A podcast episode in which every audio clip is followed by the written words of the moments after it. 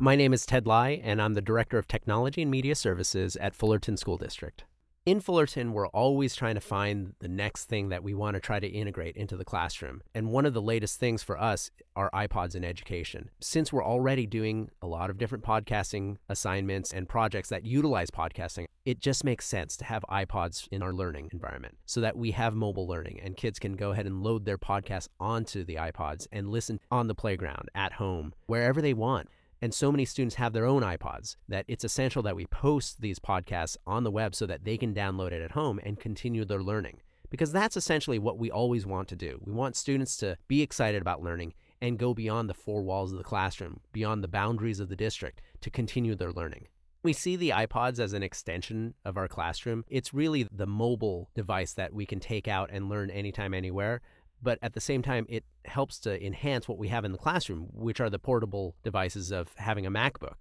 So, although you may create the majority of your podcasts on that MacBook, to really take it everywhere, to go anywhere and listen to it, we think that the mobile device, the iPod, the iPhone, those are essential. The other purpose for the iPods in our district that we're beginning to explore is the idea of mobile recording.